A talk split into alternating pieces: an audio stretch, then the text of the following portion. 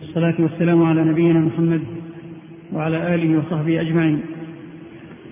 اللهم علمنا ما ينفعنا وانفعنا بما علمتنا واجعل عملنا خالصا لوجهك الكريم.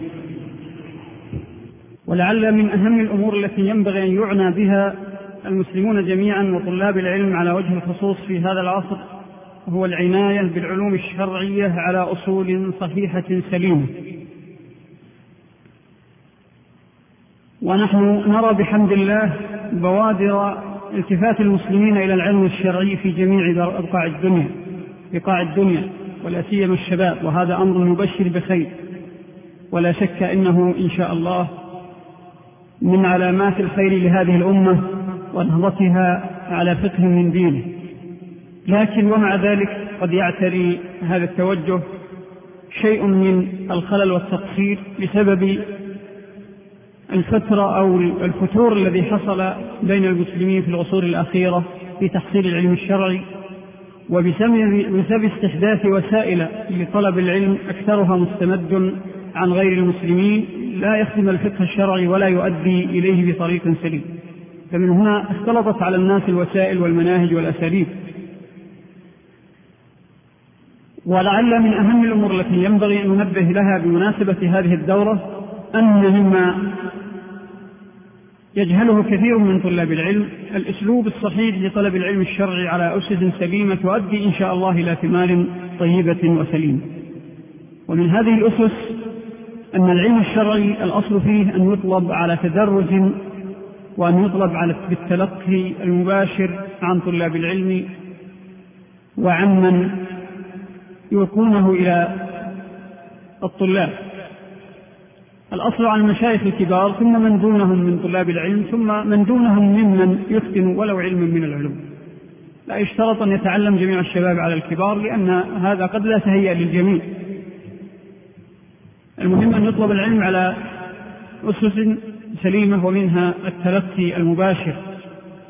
ولا يكتفى بمجرد الوسائل أي الأخذ عن الكتب مباشرة أو الأشرطة أو النشرات أو غيرها هذا لا يكفي بل ربما يكون ضرره أحيانا أكثر من نفعه. فعلى هذا لا بد من إعادة الأصول الصحيحة السليمة لتلقي العلم الشرعي. من ذلك أيضا مما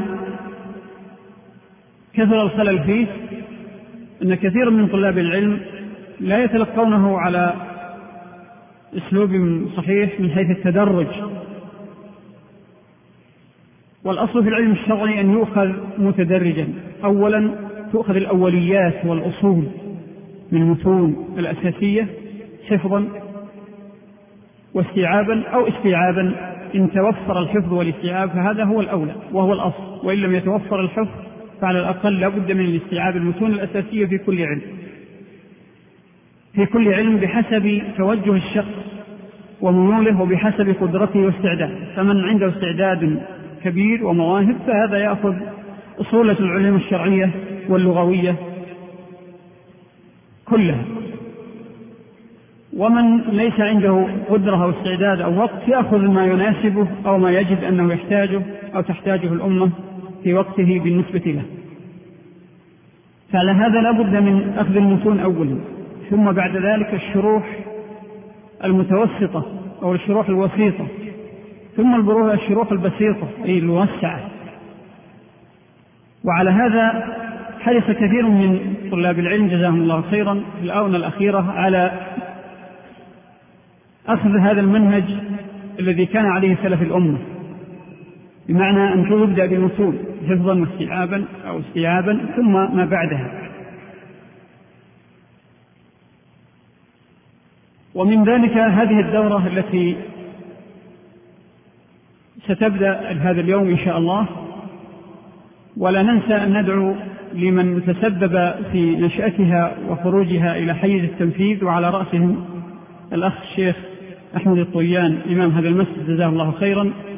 فكان قد تابع هذه المسألة من أولها إلى أن وجدت إن شاء الله وتبدأ هذا اليوم. فجزاه الله خيرا وجزا الله خيرا كل الأخوة الذين أسهموا والمشايخ الذين استعدوا لإلقاء هذه الدورة والإسهام فيها.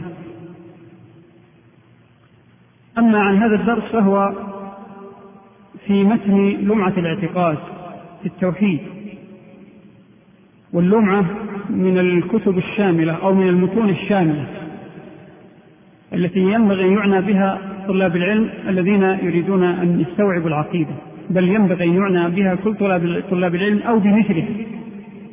من المتون الأساسية التي يبنى عليها أساس العلم. وعلم العقيدة توافرت له بحمد الله في هذا العصر مراجع ومتون وشروح كافية لمن أراد أن يطلبها ومتوفرة بأيدي جميع طلاب العلم في متناول كل شخص.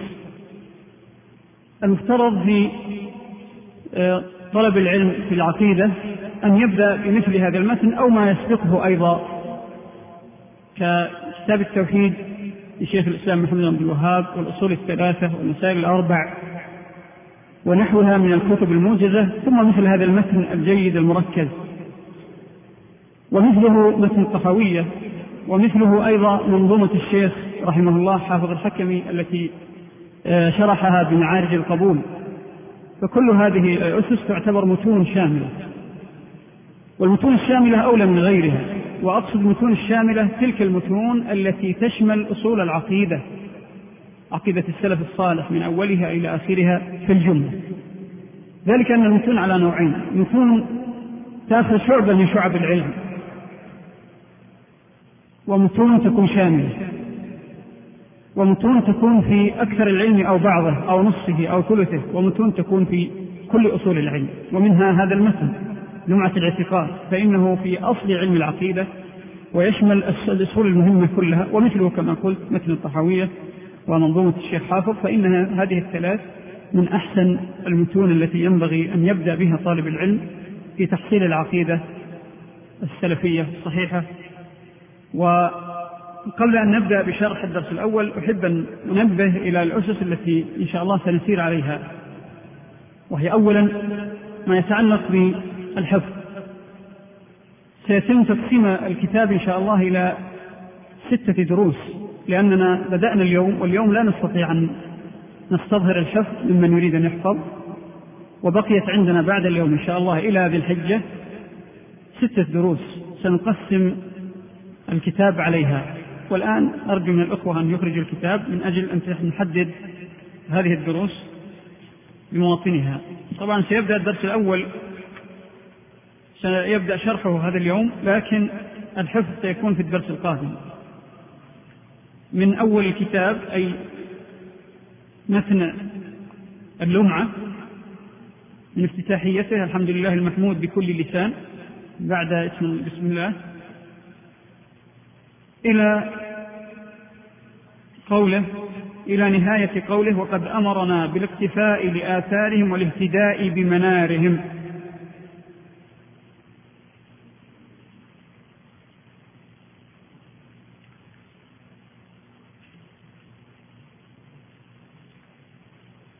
وقد أمرنا بالاقتفاء لآثارهم والاهتداء بمنارهم هذا نهاية الدرس الأول.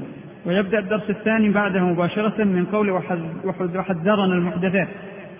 وحذرنا المحدثات وأخبرنا أنها من الضلالات.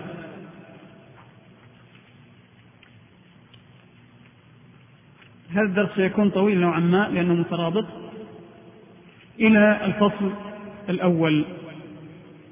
ينتهي الدرس الثاني بقوله ثم أمر بالرجل فأخرج. ويبدأ الدرس الثالث من فصل ومن صفات الله تعالى أنه متكلم بكلام قديم سبحانه. ويدخل فيه الفصل الذي يليه إلى نهاية الفصل الذي يليه أي إلى قوله وفي هذا حجة قاطعة على أنه حروف. بهذا ينتهي الدرس الثالث ويبدأ الدرس الرابع من بداية فصل والمؤمنون يرون ربهم بأبصارهم. ثم يدخل معه الفصل الذي يليه والفصل نعم إلى نهاية هذا الفصل أي الفصل الذي يليه أي إلى قوله وهو واقع بقضاء الله وقدره. بهذا ينتهي الدرس الرابع. ويبدأ الدرس الخامس من قوله فصل الإيمان قول باللسان.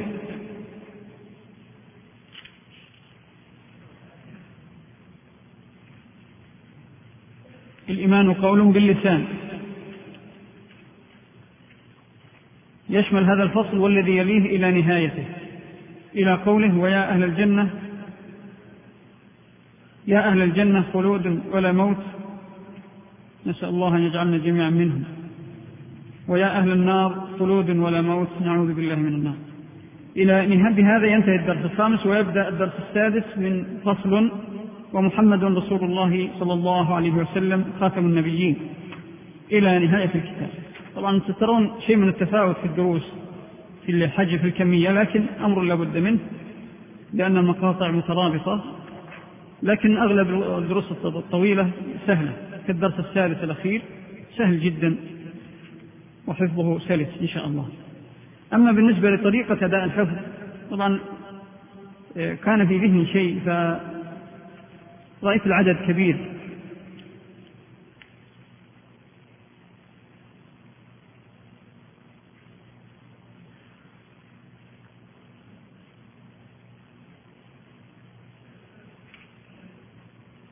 فنحتاج إلى أن نضبط الحفظ بطريقة آه، تضمن لنا إن شاء الله استيعاب الأخوة الذين سيحفظون. وما دام العدد كبير فالمناسب إن شاء الله في الدرس القادم أن يكون الحفظ بعد الشرح. نبدأ الشرح ثم يكون الحفظ. والحفظ سيكون على شكل توزيع الإخوان إلى مجموعات.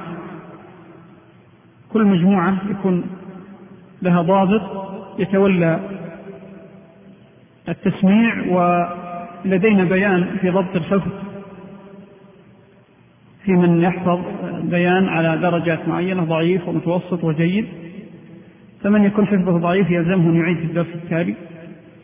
ومن يمشي يمشي وينبه على الأخطاء للتأكيد على ضبطها فيما بعد. ربما نحتاج إلى شيء من الوقت لاستكمال الحفظ والله أعلم ما ندري عن يعني التجربة. ما بين الأذانين؟ بين الأذان والإقامة. إن كان هناك شيء من الأسئلة في الدرس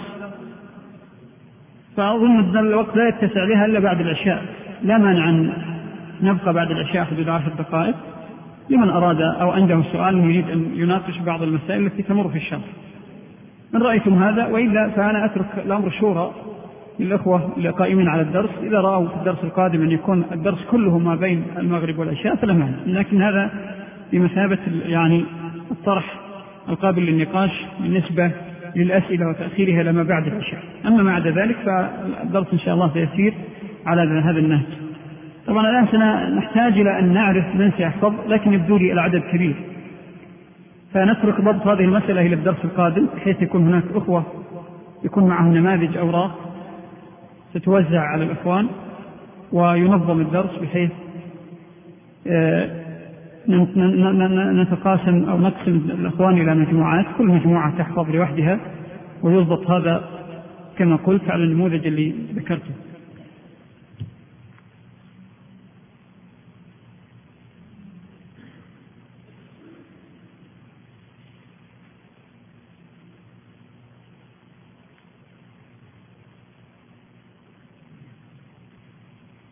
هذا اقتراح ما أدري أتركه للأخوة يتأملون الآن.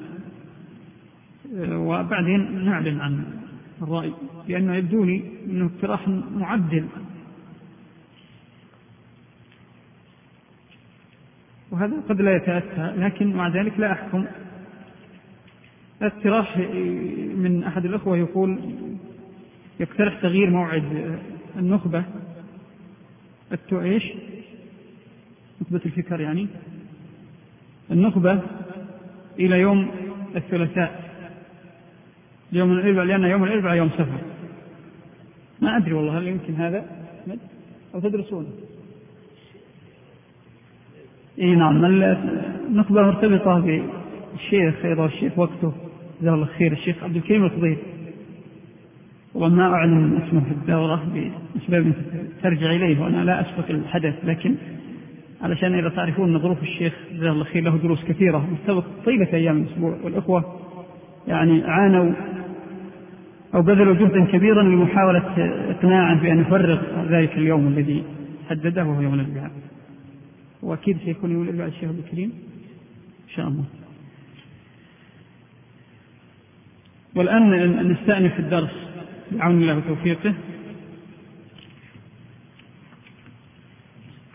على حال فيما ذكرته إن كان هناك اقتراحات تساعد في تسيير الدرس وتنظيمه فنحن مستعدون إن شاء الله والإخوة مستعدون لتلقيها والنظر فيها لأن معنا مهلة بالنسبة لإجراء آه، يعني ترتيب إجراءات الدرس وأيضا إجراء الحفظ. إن كان هناك اقتراحات مناسبة فلا مانع من إبدائها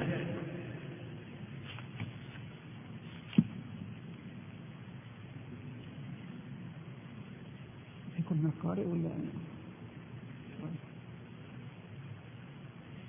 إيه نعم.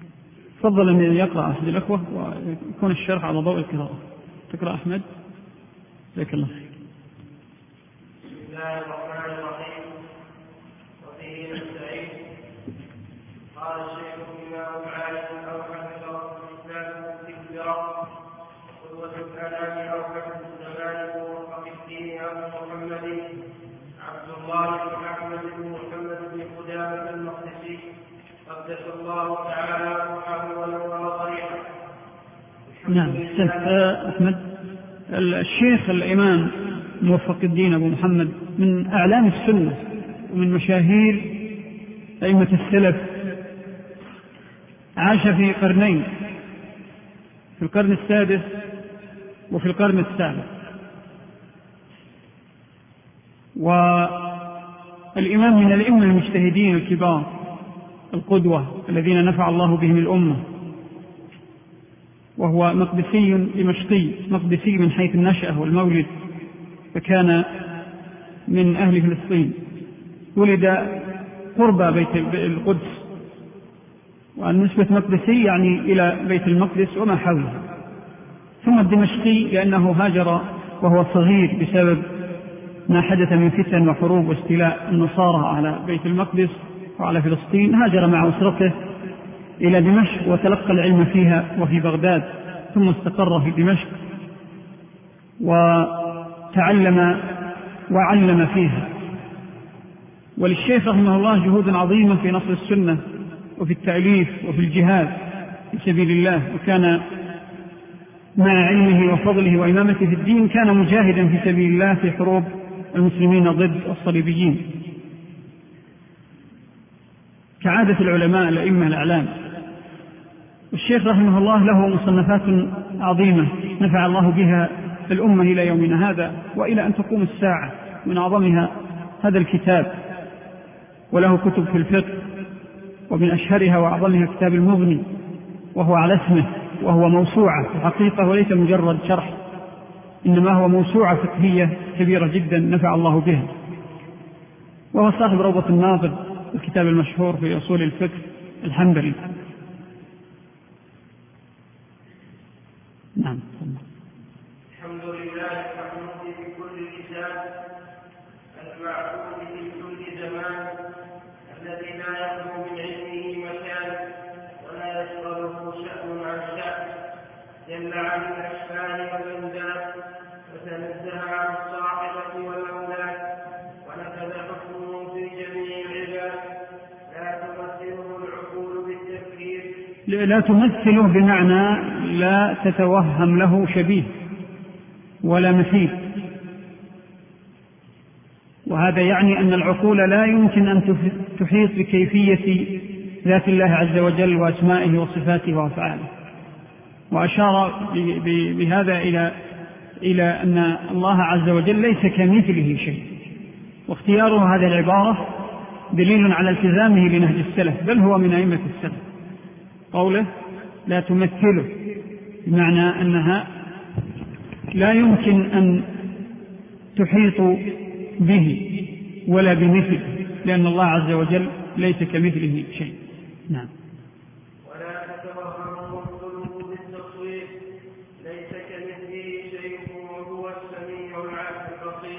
هنا قرر الشيخ قاعدة ولعلنا نسجلها القاعدة الأولى لأن بإذن الله سنضبط أكثر القواعد التي أشار إليها الشيخ. بعضها ستأتي على شكل إشارات برقيات سريعة لأن الإمام يعني كان يكتب في وقته للناس وكانوا في استيعابهم للعقيدة أكثر من استيعاب المعاصرين. ونحتاج الآن في هذا العصر الذي كثرت كثر فيه تشقيق العلم وتفصيله والعنوة والعنصرة.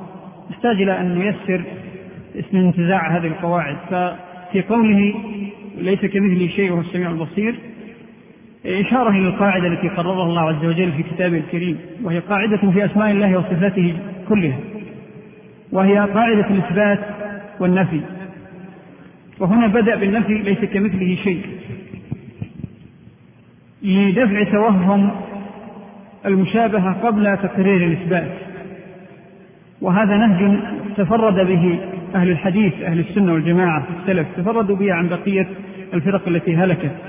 بمعنى أنهم يقررون نفي المماثلة المشابهة لئلا ينصرف الذهن عند سماع صفات الله وأسمائه وأفعاله لئلا ينصرف الذهن إلى التشبيه والتمثيل.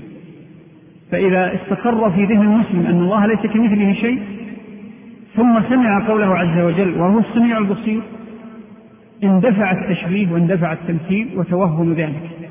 فإذا هذه قاعدة وهي أن الله عز وجل موصوف بالإثبات أي إثبات ما أثبته لنفسه وما أثبته له رسوله صلى الله عليه وسلم ونفي النقائص عن الله عز وجل جملة وتفصيلا ليس كمثله شيء فيها نفي للنقائص وفيها نفي للمماثلة والمشابهة. والمخلوقات كلها ناقصة وهو السميع البصير فيها إثبات. وهذه القاعدة الأساسية التي تم ينبني عليها توحيد الأسماء والصفات. نعم. له الأسماء الحسنى والصفات العلى. هذه قاعدة ثانية.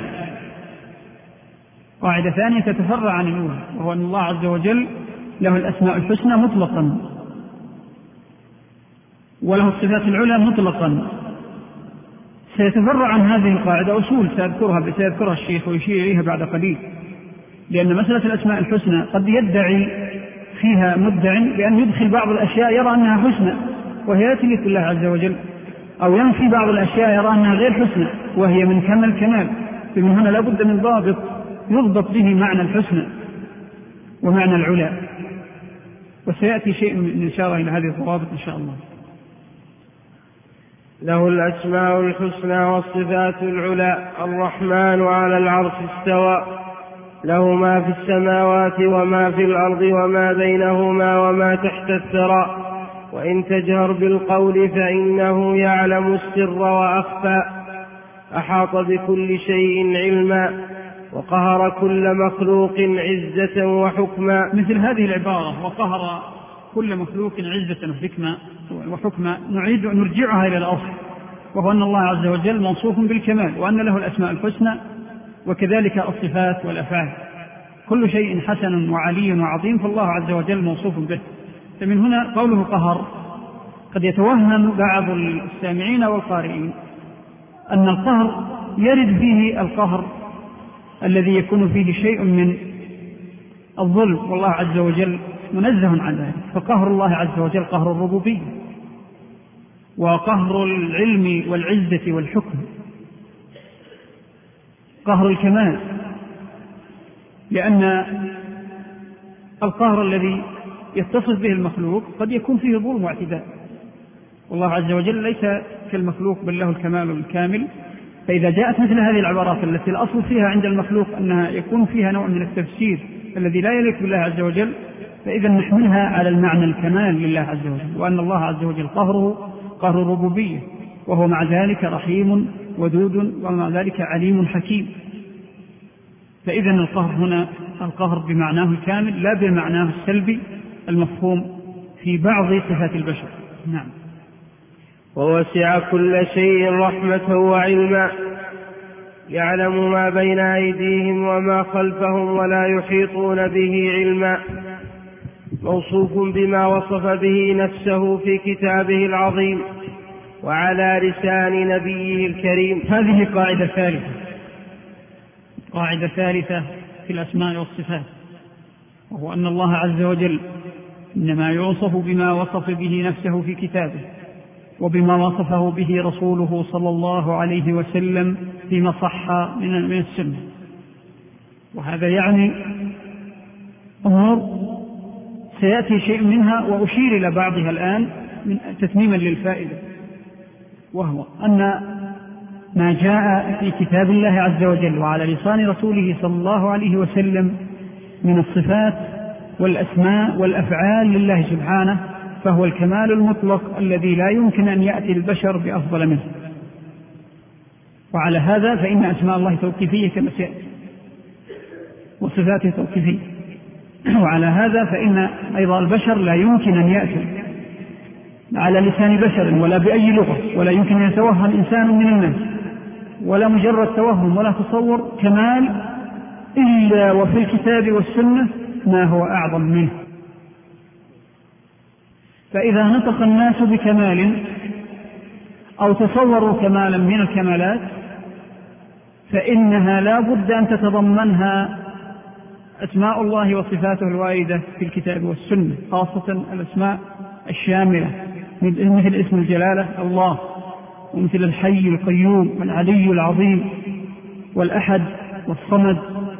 ونحوها من أسماء الله الجامعة فإن هذه تشمل كل كمال ممكن أن ينطق به بشر بأي لغة وبأي زمان وبأي مكان وتشمل كل كمال يمكن أن يتصور.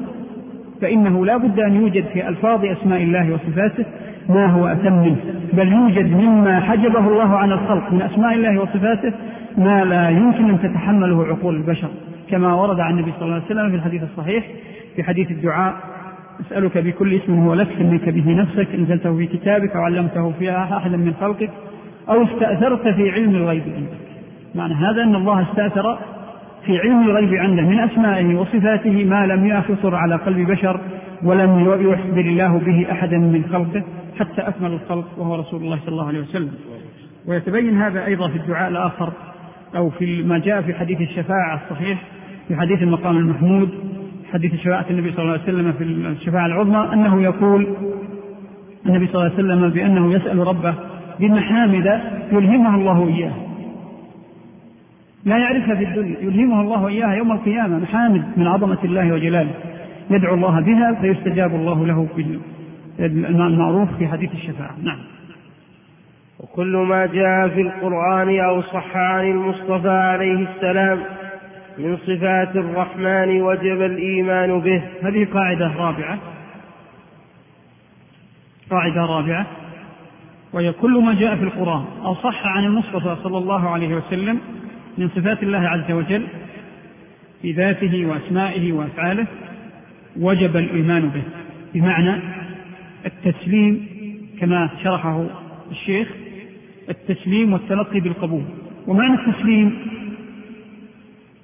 أن يقر هذا ويستقر في القلب تصديقا وإيمانا وتعظيما لله عز وجل وعدم مناقشة ولا اعتراض ولا تأويل ولا تعطيل ولا غير ذلك مما يزيد عن اللفظ الوارد في الشرع. فإن هذا معنى التسليم لأن أسماء الله صفاته غيبية والغيب لا يتم الإيمان به إلا بالتسليم به. وكل من ناقش بقصد الاعتراض أو التشكيك فإنه لم يسلم. وكل من جادل بعد أن ينهى ويتبين له النهي عن الجدال فإنه لم يسلم. إذا ما, جاء في القرآن وصح عن المصطفى صلى الله عليه وسلم من أسماء الله وصفاته وأفعاله وذاته فلا بد من الوقوف عنده إيمانا وتسليما وقبولا. ثم يترتب على ذلك ما سيقوله الشيخ رحمه الله. نعم. وتلقيه بالتسليم والقبول.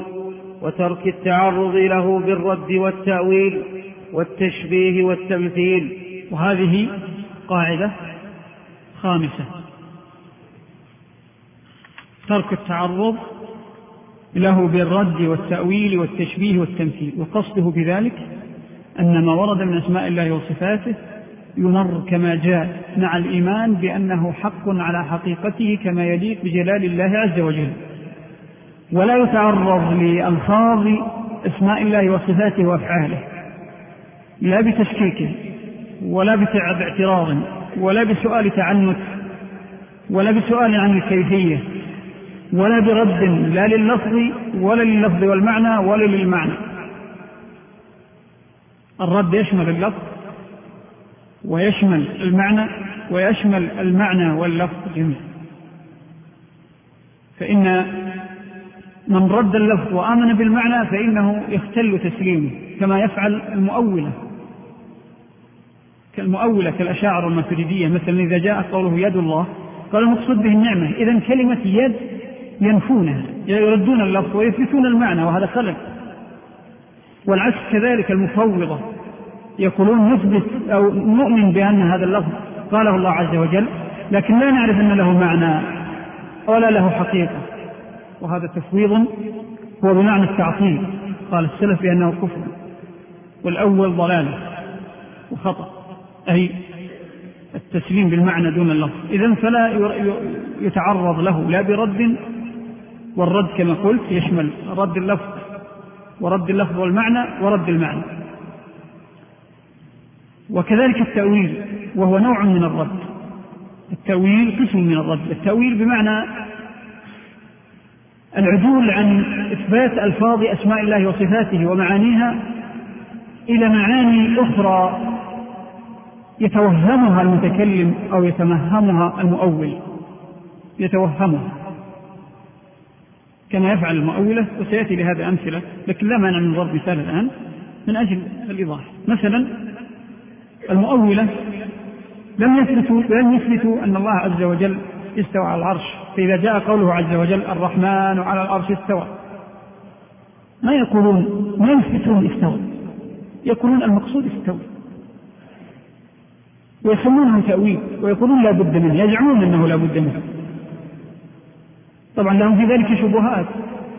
وما من صاحب ضلالة أثرت في الأمة وبقيت في فرقة من الفرق إلا ولها شبهة. بل أول معصية وقعت من إبليس لعنه الله هي بشبهة لكن الشبهة شبهة ليست حق. الشبهة بمعنى أنها تشتبه على خالي الذهن تشتبه على ضعيف العلم تشتبه على ضعيف الإيمان تشتبه على من ليس عنده ما يحصله من عقيدة سليمة. فشبهتهم أنهم آه، زعموا أن إثبات الاستواء يعني إثبات مماثلة المخلوقات والله عز وجل ليس كمثله يستوي كما يليق بجلاله. المهم أنهم أولوا الاستواء إلى معاني كثيرة منهم من قال الاستيلاء ومنهم من قال الاستواء هو آه، بمعنى الهيمنة ومنهم من قال الاستواء بمعنى الحفظ والملك إلى آخره. من معاني لا تكاد تحصى كل واحد له مذهب. فإذا التأويل هو رد ويخالف قاعدة السلف والتشبيه والتمثيل معروف وإن كان بينهما شيء من الفرق. في التمثيل ادعى أن الله يماثله شيء من مخلوقاته أو يماثل شيئا من مخلوقاته وهو أبلغ من التشبيه. سيأتي الكلام عن التمثيل والتشبيه في مقام آخر على جهة التفصيل. نعم. وما أشكل من ذلك وجب إتيانه لفظا وترك التعرض لمعناه. ونرد علمه إلى قائله ونجعل عهدته على ناقله اتباعا لطريق الراسخين في العلم. هذه قاعدة سادسة قاعدة سادسة وهي أن ما أشكل من ما يتعلق بأسماء الله وصفاته وأفعاله بمعنى أشكل على على السامع أو القارئ وإلا فالأصل في الدين أنه لا يشكل على الراسخين في العلم كما أشار الشيخ بعد ذلك. إنما قد يشكل لأن الناس مفاهيمهم تتفاوت وإدراكاتهم تتفاوت وفهمهم للغة يتفاوت. واستحواذ الشبهات والوساوس عليهم أيضا يختلف ما بين شخص وآخر. فقد يشكل على بعض الناس لفظ من ألفاظ أسماء الله وصفاته وأفعاله. يشكل عليه إما معناه وإما لفظه وإما من معنى واللفظ أو ترد عليه خواطر لا يستطيع دفعها. فهي لهذا قاعدة. إذا أشكل أي أمر من هذه الأمور بأسماء الله وصفاته وأفعاله فلا بد من الرجوع إلى القاعدة الأصلية وهي أن ما قاله الله عز وجل يثبت حق على حقيقته كما يليق بجلال الله. بمعنى يرد الإشكال بالإيمان بأنه حق وأن هذا الإشكال عارض. وجب إثباته لفظا يعني بمعنى أنه هذا اللفظ الذي ورد في الكتاب والسنة كقوله عز وجل الرحمن على العرش استوى نؤمن بأن هذا اللفظ حق أن الله تكلم به وأن أيضا معناه طبعا الشيخ عبر بتعبير فيه إهام سيأتي آه، إضافة إن شاء الله. قوله وترك, وترك التعرض لمعناه. أقول يجب إثبات اسم الله عز وجل أو فعله أو وصفه الذي يرد في الكتاب والسنة إثبات لفظه ثم إثبات أن هذا اللفظ له حقيقة تليق بجلال الله عز وجل وله معنى أيضا يليق بجلال الله عز وجل. هذا لابد منه. اللفظ والحقيقة والتي أحيانا ترادف المعنى أو يعبر عنها بالمعنى أو يختلفان بعض الاختلاف. اللفظ وحقيقته ومعناه لا بد من الإيمان بهما. اللفظ وحقيقته ومعناه. على ما يليق بجلال الله عز وجل مع استحضار القاعدة الأصلية وهي أن الله عز وجل ليس كمثله شيء. سبحانه ليس كمثله شيء. قال وجب إثباته لفظا أي الإقرار بأن لفظه مقصود وأن له معنى وحقيقة. لا كما يقول المؤولة بأن اللفظ غير مراد إنما هو من باب تقريب الأشياء إلى الأذهان. هذا غير صحيح لأن الله عز وجل له الكمال المطلق ويستطيع أن يعبر لنا بتعبير لا يكون فيه هذا الإشكال الذي يرد ويوقع الناس في حرج ويوقعهم في تأويلات لا تنتهي. ويخرجون عن العقيدة السليمة إلى عقائد لا نهاية لها كما فعل المؤولة إثبات لفظا قال وترك التعرض لمعناه قصده هنا ترك التعرض لمعنى الكيفية. لمعنى الكيفية. يعني التعرض للصورة والشبه والخيالات والتحديد والتشخيص واللون والشكل والبعد والمسافة والأشياء دي يجب أن نبعدها عن الأذهان في حق الله عز وجل. هذا معنى التعرض لمعناه أي المعنى الغيبي الذي لا يعلمه الله عز وجل. أما المعنى بمعنى الحقيقة فإنه لا بد من إثباته. إذا فكلام الشيخ فيه نوع اشتباه. قوله التعرض لمعناه يعني المعنى المتعلق بالكيفية. أما المعنى المتعلق بالحقيقة فلا بد أن نثبته لأن الله عز وجل لا يكلمنا إلا بحق والقرآن حق وكلام الله حق وهو بلسان عربي مبين مبين يعني مبين. فلو كانت الألفاظ ليس لها معاني ما كان مبينا ولا مبينا ولا يليق بذلك بكلام الله عز وجل. ثم قال ونرد علمه إلى قائله. متى يكون ذلك؟ إذا بقي الإشكال. إذا بقي الإشكال في الذهن إنسان مثلا أشكل عليه لفظ من أسماء الله وصفاته وأفعاله فتأمل ولم يجد جوابا. سأل أهل العلم ولم يعرف. ما يقوله أهل العلم. لم يستوعبه ذهنه. يبقى على الأصل. يقول الله أعلم بمراده وأن الله عز وجل متصل بهذا الوصف ومسمى بهذا الاسم. لكن المعنى أرده على عالمه بمعنى أسلم بأني عجزت عن أثبت هذا المعنى. فعلى هذا أسلم بأنه حق وصحيح وأنه يليق بجلال الله عز وجل حتى لو لم أدرك معناه. هذا من جانب. من جانب آخر رد العلم للقائل حتى عند الراسخين في العلم الذين يفهمون معاني أسماء الله وصفاته يردون العلم إلى عالمه من جانب الكيفية. يردون علم هذه الأمور لعالمها وذلك شامل لكل أصول الدين خاصة الغيبية ما يتعلق بأسماء الله وصفاته وأفعاله والقدر وأخبار الغيب كلها الأصل فيها أن ترد إلى عالمها. فإن كنا عرفنا حقائقها فلنؤمن بحقائقها. ما أدركنا الحقائق نؤمن بأنها حق كما يليق وأنها أن الله ما أخبرنا إلا بشيء واقع. ليس خيال ولا توهم ولا مجرد آه، تصورات تقريبية كما يقول الفلاسفة. إنما هي حق على ما يليق على مراد الله عز وجل. وقوله نجعل عهدته على ناقله هذا فيما يتعلق باللفظ المنقول. إذا كان منقولا في القرآن فلا يحتاج إلى أن نقول عهدته على ناقله لأنه متوافر والقرآن كلام الله لكن يتعلق هذا بالسنة. السنة قد يرد في بعض ألفاظ أسماء الله وصفاته بعض الألفاظ في أحاديث حسنة أو ضعيفة أو آثار لم نجزم بثبوتها فنترك العهد على الناقل.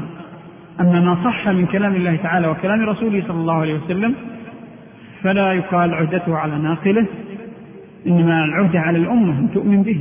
صارت العهدة على الجميع من ثبت شيء ما ثبت له شيء من الدين صارت عهدته عليه. إن كان من الأعمال العملية عمل بما يستطيع. وإن كان من الأمور الاعتقادية وجب اعتقاده. ولا يسع أحد أن يتخلص أو يتبرأ أو يتنفل مما ثبت عن الله تعالى وعن رسوله صلى الله عليه وسلم. نعم. اتباعا لطريقة الراسخين في العلم الذين أثنى الله عليهم في كتابه المبين. بقوله سبحانه وتعالى والراسخون في العلم يقولون آمنا به كل من عند ربنا.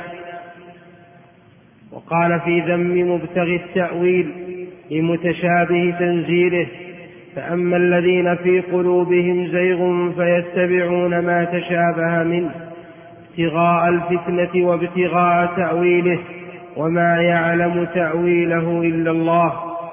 فجعل ابتغاء التأويل علامة على الزيغ وقرنه بابتغاء الفتنة في الذنب ثم حجبهم عما أملوه وقطع أطماعهم عما قصدوه بقوله سبحانه وما يعلم تأويله إلا الله. في هذا الكلام فائدة عظيمة شر إليه الشيخ. تتعلق بالتأويل وبأسبابه وبعواقبه. أما ما يتعلق بالتأويل فإن الله عز وجل ذكر التأويل هنا على سبيل الذنب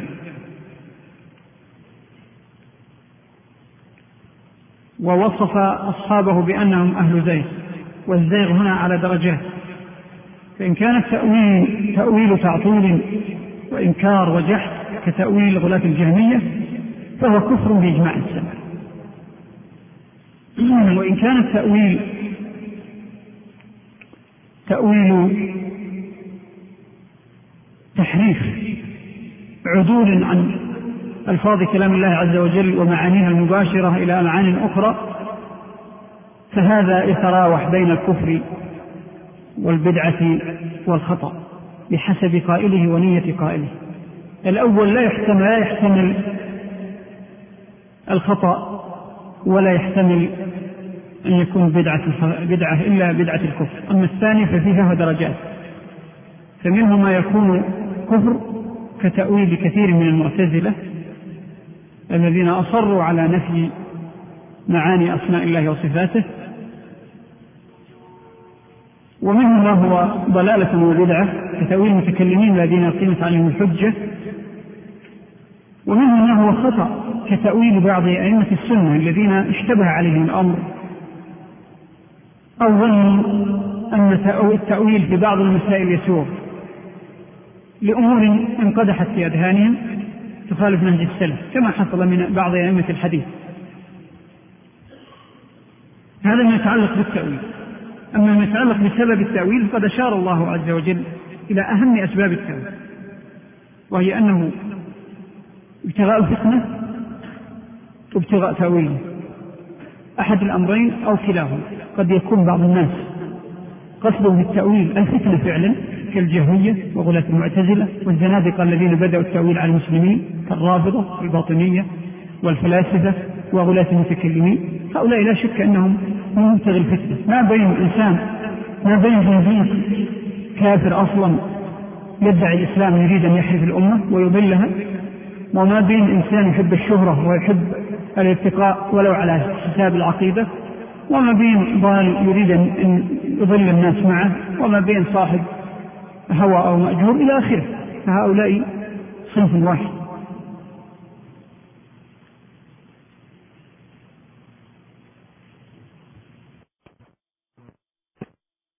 ومنهم من يبتغي التأويل ولو عن نية لكنه يخطئ. منهم من يبتغي التأويل بمعنى أنه توهم أن التأويل ضروري.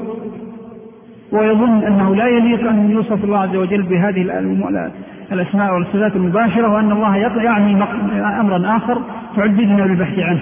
وهذه شبهة المتكلمين الذين ما كفرهم السلف لكنهم ادعوهم كمتكلمي الأشاعر والماتريديين فإنهم لا يبتغون الفتنة أصلا في قصدهم والله أعلم. إنما يبتغون التأويل. يعني قصدوا التأويل قصدوا التأويل. إما تأثرا بالفلسفة والعقليات وهي تجر أصحابها إلى ويلات وإما زعما منهم أن ألفاظ الكتاب والسنة ظاهرها يقتضي المشابهة فأرادوا الخروج عن هذا الشبهة وإما وإما إلى آخره من ابتغاء التأويل ومنهم من يبتغي الأمرين وهم غلاة المؤولة ما بين فلاسفة وما بين زنادقة يبتغي ابتغاء الفتنة والتأويل جميعا. من